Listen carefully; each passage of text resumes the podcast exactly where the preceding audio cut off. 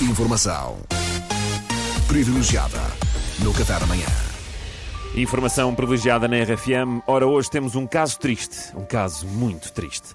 Recebemos em estúdio uma senhora com um grave transtorno psíquico e que nos vem expor o seu problema. É, aliás, uma condição que tem afetado cada vez mais pessoas nos últimos anos. É a senhora Paula. Chalupa, Paula Chalupa. Dona Paula Chalupa, conte-nos então o seu problema. Bom, é assim, Pedro, eu tenho uma disfunção eh, ao nível de cumprimentos de circunstância, que é o transtorno da resposta à letra. Então, quando me fazem aquelas perguntas de circunstância que não pedem realmente uma resposta desenvolvida, eu dou essa resposta na mesma. Ou seja, perguntas como então tudo bem, ou como está, que são coisas que as pessoas perguntam, mas é, é o mesmo que dizer olá, não é? Exatamente, Isto é? exatamente. Não é para responder, muito menos com honestidade. Só que eu não me contenho, Ei. respondo sempre. Então que- querem ver? Façam lá um teste, perguntem-me lá se está tudo bem assim, como se me encontrassem de fugida num corredor. Então, ó Paula Chalupa, deixa-me experimentar, pode ser? Então, Dona Paula, tudo bem? Não, não está tudo bem, não, não Ah. está. Tomara eu, tomara eu que estivesse. Olha, o meu filho trabalha na indústria metalúrgica e ontem cerrou um braço. Ei. Agora não pode trabalhar e tem trigêmeos bebés. Vai ser um horror, um horror, porque a mãe dos miúdos conheceu um motar em Faro e deu à sola. Não a vemos há três anos. Ei, O meu marido tem o vício do álcool, ainda por cima o que ele bebe mais é pisangambon. Já é mau ter-se o vício do álcool, mas beber pisangambon em 2021 é para é lá de mau, é pornográfico quase. O meu chefe já me assediou Ah, oito ir vezes. Como eu tenho que sustentar esta malta toda, não me posso despedir.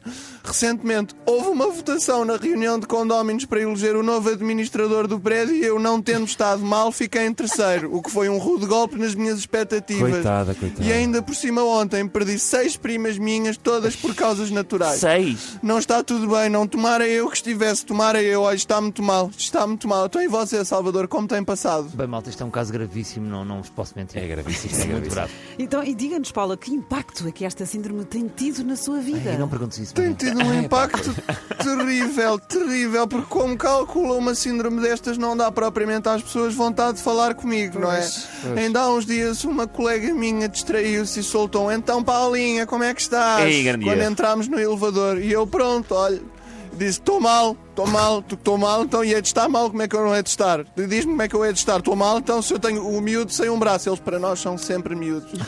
Os trigêmeos sem mãe não me saem lá de casa e o meu marido já mete pisangambon nos cereais. Vou estar como? Diz, mal, estou mal, não é? Eu não sou de ferro. E ela, a minha colega que me perguntou inocentemente como, como eu estava, chamou os bombeiros para a tirarem do elevador. Então, mas espera lá. Ainda por cima o elevador avariou. Não, mas ela estava tão desesperada que chamou na mesma. Deram-lhe oxigênio e afastaram-na de mim, que era o mais importante. Desde então, não abre a boca quando me vê. Mas isto não fica por aqui. Sabe aquelas pessoas que mandam um mail e colocam no início: Olá, espero encontrá-la bem. Sim, sim. Eu até essas respondo: Eu não Ei, aguento, ah. eu desbobino a minha vida. Não, não me encontra bem, não. Puder, como é que havia de me encontrar bem? Tenho, tenho um filho maneta desempregado ao colo, três netos trigêmeos que quem lhes dá de comer sou eu porque a mãe raspou-se e um marido que não para de cambalear e lava os dentes com pisangambô, depois queixa-se que tem cáries. E quem é que paga o dentista? É o maneta? Não, sou eu. Puder olhar agora o e-mail, havia de me encontrar bem. A mim, havia de me encontrar bem. E presumo que isso também afeta a sua profissão, qualquer que é seja. afeta, então não é porque eu, ainda por cima eu trabalho num spa. No Eu sou, spa. eu sou massagista e eu às vezes digo, então esta pressão está boa, está relaxado. E eles dizem, sim, estou muito relaxado. E eu olho, isso queria eu, queria eu estar relaxado, queria eu com a cana do maneta, mais o raio dos miúdos e o bêbado, mandam-me a lixar a vida. Mas isso pronto, são contas de outro rosário. O pior para mim, sabe, é a depressão. Eu sofro, sofro, sofro e sofro em silêncio, que é o pior. Ando aqui a sofrer calada. Qualquer dia salto da ponta, acabo com isto tudo.